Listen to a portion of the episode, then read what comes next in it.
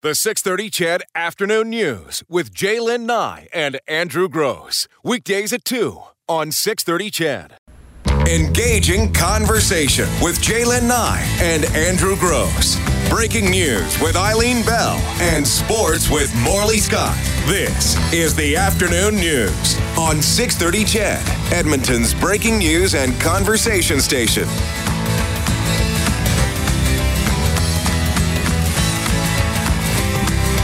206 on the 630 CHED Afternoon News. It is a Friday. Um, we will have some uh, follow ups to some stories we did earlier this week as we uh, do our last show together, Brad Whisker. But of course, we've also been hearing all day long about the uh, incident in uh, Fredericton involving uh, two police officers from the Fredericton Police Force and two citizens, uh, one individual in custody. I know uh, we've been getting updates all morning long on this. All morning long and uh, the early afternoon, and we now actually have the names of the two police officers killed along with the other two people. This is Fredericton Police Chief Leanne Fitch. It's with great sadness that I'm speaking with you here today. Um, this is the worst uh, moment for any chief of police and any police agency to have to deliver this news. It's been a very difficult day for our officers and residents of our fine city as we come to terms with the violent deaths of four of our people in our city, two of which, as you know, are officers. It's one of the most difficult tasks to inform you of the identified identities of the two fallen officers that we lost this morning in the line of duty. 45 year old Lawrence Robert Costello, a 20 year veteran of the Fredericton Police Force. He has worked on various teams throughout his career, and he leaves behind his partner and four children. 43 year old Sara Mae Burns has been on the force for two years and served as an auxiliary officer for two years prior to that. She leaves behind her husband and three children. We also send our sympathies to two families of the other victims that lost their lives this morning. We are not in a position at this time to release their names. At this time, I can tell you that I'm extremely proud of the members of the Fredericton Police Force, our ambulance services, other frontline services, the public, council, those of you in the community that have reached out to us in support. I want to thank the RCMP for answering our initial call to come and assist. They are uh, dealing with some of our calls for service now, and uh, they will be um, um, taking on the homicide investigation of the four people who were killed this morning. Also, I've reached out to the Serious Incident Response Team in Nova Scotia, an independent uh, investigative body who will be doing the uh, police officer related shooting aspect of the investigation. On a bit of a personal note, as I was traveling home from uh, business in Halifax this morning early, um, I listened to the transactions with our officers on the radio, with our emergency responders and our frontline officers and my senior command staff. And during this most difficult time and this dark time, I can say with certainty that the citizens of Fredericton were being exceptionally well served and that those that were killed this morning were taken very good care of. And I couldn't be prouder of the men and women that serve the city. And I want to reassure the public that we will continue to do so in the coming days and months and years ahead. I also want to give thanks to the Kennebecasis Regional Police Service. Uh, Wayne Gallant, uh, chief there, uh, reached out this morning, and he will be doing the coordination for us uh, through the New Brunswick Association of Chiefs of Police to provide uh, shift relief for officers over the next week to two weeks so that they don't have to return to active duty while we work through um, this next few, uh, few weeks, which will be very difficult. I'm going to turn the floor over to uh, Deputy Gaudet uh, to fill in some of the operational uh, details that I'm sure you are uh, interested in, in learning. Um, but please join us in thought and prayer for the families, friends, for my officers who are involved on the front line today, responding to this tragic incident. And uh, we really do appreciate your support. Thank you very much. That was Leanne uh, Fitch, the uh, Fredericton police chief, identifying the two officers Lawrence Rob Costello, 45, a 20 year veteran of the police force, uh, who uh, leaves behind a partner and four children, and Sara Mae Burns, a 43 year old. Uh, member of the police force had been with the force for two years after serving two years as an auxiliary officer. Uh, Burns was married with three children. Yeah, and uh, you heard Police Chief Leanne Fitch mention that she was going to pass it on to uh, Deputy Police Chief Martin Gaudet. He actually has more on the operation responding this morning. Thank you, Chief. So uh, this morning, on August 10th, around 7:10 in the morning, Fredericton Police responded to a report of shots fired outside the apartment buildings in the 200 block of Brookside Drive. Four people were killed, including two Fredericton police officers. Police initiated a lockdown of the area and set up a perimeter. The New Brunswick RCMP, Fredericton Fire Department, Ambulance New Brunswick provided great assistance. Officers engaged with the suspect and shots were fired by police. Around 9.30, Fredericton Police Force entered an apartment and arrested a 48-year-old man from Fredericton. He was taken to the Dr. Everett Chalmers Hospital and is undergoing treatment for serious injuries. The names of the two victims Civilian victims have not been released pending notification of next of kin. I can confirm they were an adult male and an adult female. Obviously, this is incredibly difficult for our officers and for our community. No one ever wants to lose a colleague or friend, especially in this kind of situation. Our police officers have conducted themselves in a professional manner and will continue to do so through the investigation. The investigation is continuing to determine exactly what happened. All right. Well, as you can imagine, anyone that's grown up in a residential neighborhood waking up to gunfire, that would be a, a very traumatic experience. Sarah Williams lives near the shootings, and uh, she actually grew up in the area as well. It's really concerning. Um, like this neighborhood, nothing really happens, like to this magnitude anyway. And then there's Bill Henwood. He actually owns a business in the area and is still currently at the scene. It's kind of a it's kind of a shock. It's not something that we uh, we expect to, in Fredericton to wake up and hear about and then to, to see that there's actually fatalities is uh, pretty extraordinary for this area. It doesn't normally happen. David McCubry lives in an apartment complex near the shooting. He says he woke up in his apartment to the sound of gunshots only 10 meters from his bed. There was a break for about 10 minutes, and I thought, oh my God, hopefully they got them, and they started all up again. And then I waited another about 10 minutes because I seen the the armored vehicle out in the courtyard, and I opened up my window just to see if I could hear anything, and the shots started again. Three more shots went off. Fredericton police saying they have a suspect in custody in regard to this shooting. It's a 48 year old local man whom officers arrested inside an apartment. Now, New Brunswick Premier Brian Gallant offered his condolences to the families and friends of those who lost their lives and says his heart goes out to police and other first responders. It's a very difficult situation for them to say the least. You you have to go through all the appropriate steps to make sure you keep people safe, and at the same time, you you'd be finding out that some of your colleagues have have fallen. Um, it, it's a it's, it's an extraordinary uh, event uh, for for an individual to go through.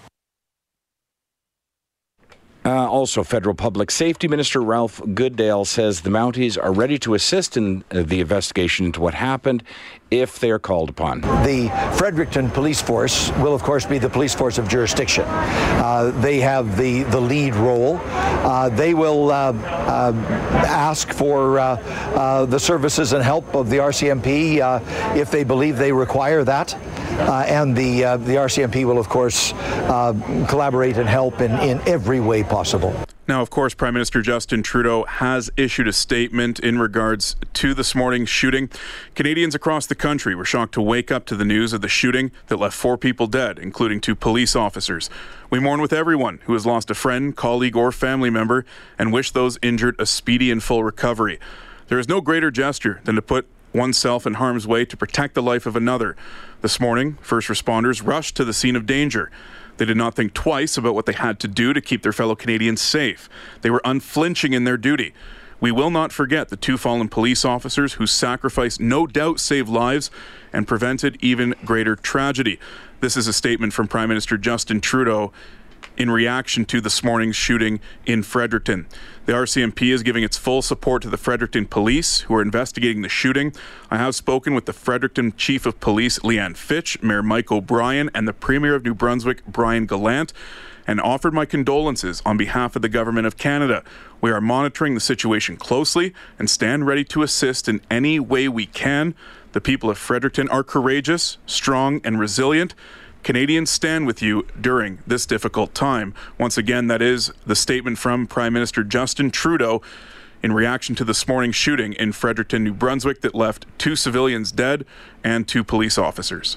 And as you've been hearing on our news all day long, the two civilian victims were adults, a man and a woman, and they will not be named until the families have been notified by authorities.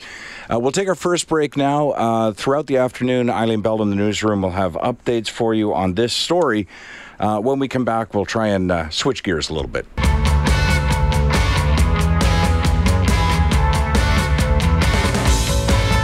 Right, 219 on the 630 CHED Afternoon News. You've been hearing uh, the latest updates from Fred- Fredericton, uh, from the shooting out there.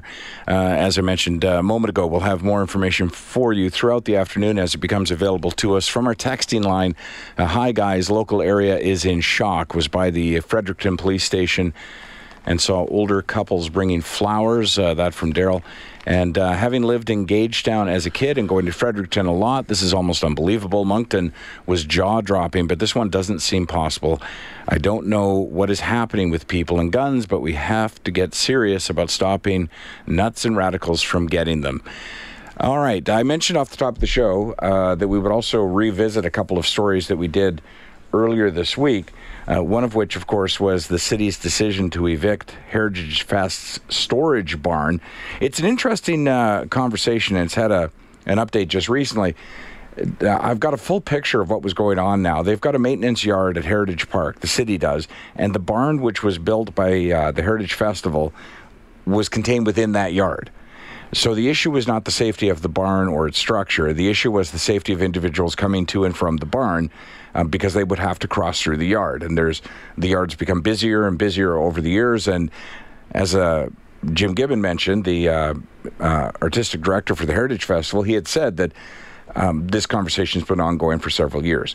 But again, uh, the mayor used the words, and I'm quoting the mayor, that I'm pissed off about the decision. Those were the words he used, and he, repeatedly, in fact. Yeah, exactly. And and um, you know, Mayor Iveson is always candid but to use that type of language, you just don't often hear that from him to go that far and say that he is, quote, pissed off yeah, at what's happening. Exactly. And as I say, he said it several times. Here's a quote I'm not getting the sense that the city of Edmonton is being all that helpful. And that pisses me off. As mayor, I'm pissed off. I'm not happy, he said. So it looks as though there's been uh, some form of resolution to this. Um, and the mayor is saying again that it shouldn't have come to an eviction notice, that that didn't pass the test of common sense, that uh, common sense would dictate basically that their storage facility has to be on property. Uh, and, you know, and I know others had stepped up, ourselves included. The Jerry Forbes Center had stepped up and conversations had uh, taken place.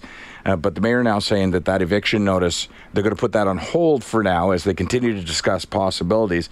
Um, and I know that Linda Cochrane, who is really the top public servant uh, for the city of Edmonton, um, said that I'd like to, I'd really like to thank the mayor for reminding us in a very public way of our very public service role. That's the city manager, Linda Cochrane.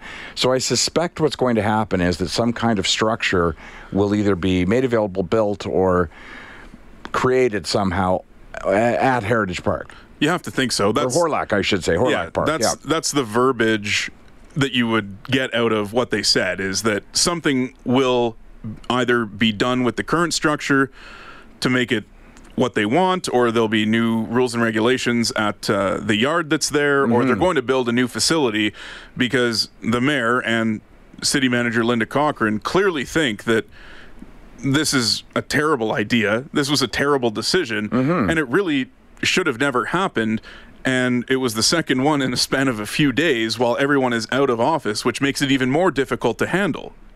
Yeah, it's it's a real head scratcher, and in fact, uh, the mayor used those very words. He said there have been a number of head scratching decisions by administration, which I think needs a kick in the rear and a reminder that we're here to serve Edmontonians.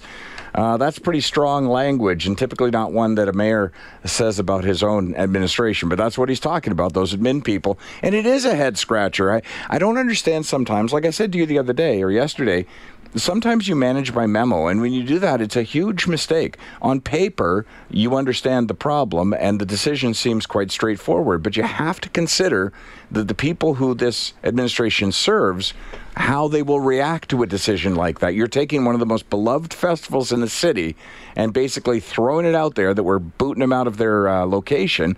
And, and it serves other festivals other than the Heritage Festival. It makes no sense whatsoever to do. And again, I have to say that the artistic director for the festival, uh, Mr. Gibbon, he didn't. He wasn't looking for a fight, and he wasn't looking to, you know, cast shade or throw shade at the uh, the city. But he was at the point at which it had to go public. These conversations have been going on for years, and he thought they were ongoing and then he gets an eviction notice right it's like administration whoever is part of administration their brains were on summer break they just looked at it and thought well this seems like the easiest, quickest solution. We'll mm-hmm. move them out, and hopefully it just you know flies under the radar, and yeah, we'll just... uh, we'll get it out of the office uh, at noon instead of four, and life exactly goes, well, life goes on. Miller time. Um, then I guess uh, I guess one of the other stories that we talked and many other news outlets talked about this week, of course, were those plaques on the benches, and these are uh, plaques in memory of uh, individuals who have been lost.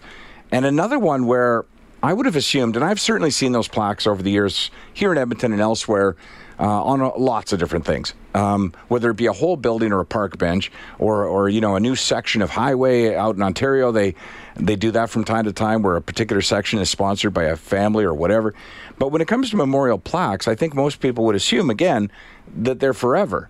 You would think that you you pay once, you you buy the plaque, and it goes on a bench, and then that's it, right? Um, but that is not the deal, and or at least that's not how the city saw the deal. And so again, at the same time that they're throwing a major festival out of their storage facility, they're announcing that they're prying, literally prying plaques off of benches because people are not coming up with another twenty one hundred bucks. Another one that the mayor said is a real head scratcher. Well, one, the fee well, the fee's a lot for sure. $2,100. And then to think that people suddenly want to stop remembering who they're honoring with these plaques. Right. Like I think most people would consider it to be the same as a, you know, gravestone or, or you know, something like that. You would assume right. it's forever, right? And do you know what they replaced the plaques with? No. What did they replace them with? An ad for plaques. I know they didn't just leave two holes in the bench; they replaced them with a, the, a similarly sized sort of sign that advertise the fact that if you wanted to have a plaque placed on this bench. You know how when you're on the highway and you see a billboard and it says, if you want to advertise here, call this number or whatever? Yeah. It was that. It was the city of Edmonton saying that if you want to have a plaque on this bench, you don't get hold of us this way as part of this program. So, as I understand it, um, the city's put a pause on that as well. So, I don't know if they're going to replace the ones that they removed, but I know the plan.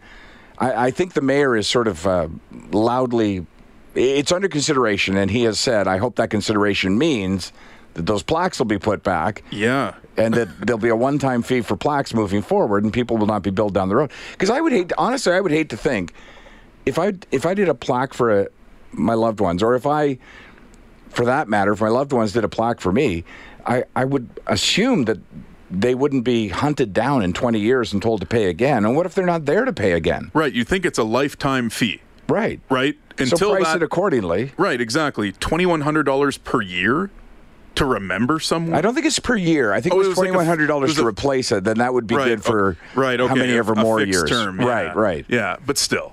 I know. It's just, whether it's per year over a fixed term, twenty one hundred dollars to just remember someone on a little park bench. It's not like they're asking for this massive memorial in the middle of Hawrelak Park to remember their family. That's what the headstone is for, yeah. where they've been buried.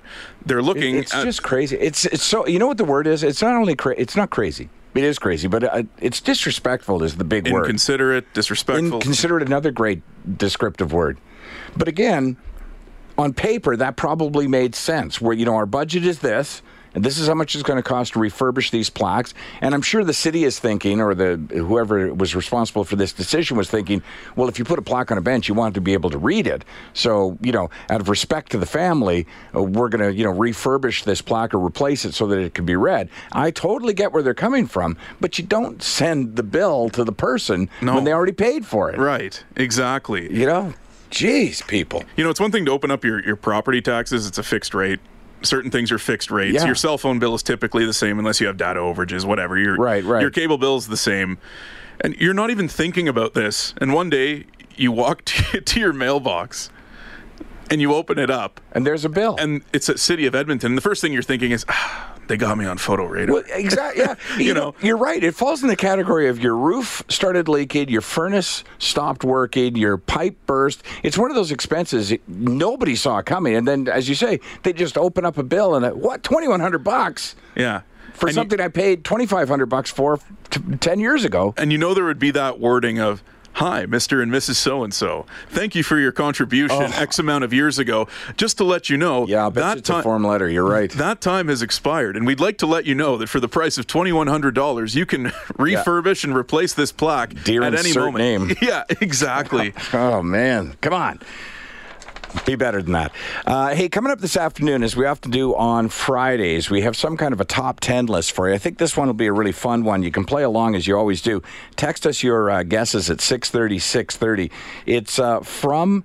Uh, a website called Paste, which is a monthly musical and entertainment magazine. Used to be a printed version, now it's digital only, but it's basically everything you'd ever want to know about video, video games, uh, about television, about movies, about everything. And what they've done, their staff have come up with what they believe to be the most recognizable, the top 10 most recognizable TV show themes of all time. Uh, we'll start with number 10 after we come back and count our way back up to one. But does anybody care to guess over the break what came in as the number one most recognizable, or sorry, the number 10 most recognizable TV show of all time? The 630 CHED Afternoon News with Jaylen Nye and Andrew Grose. Weekdays at 2 on 630 CHED.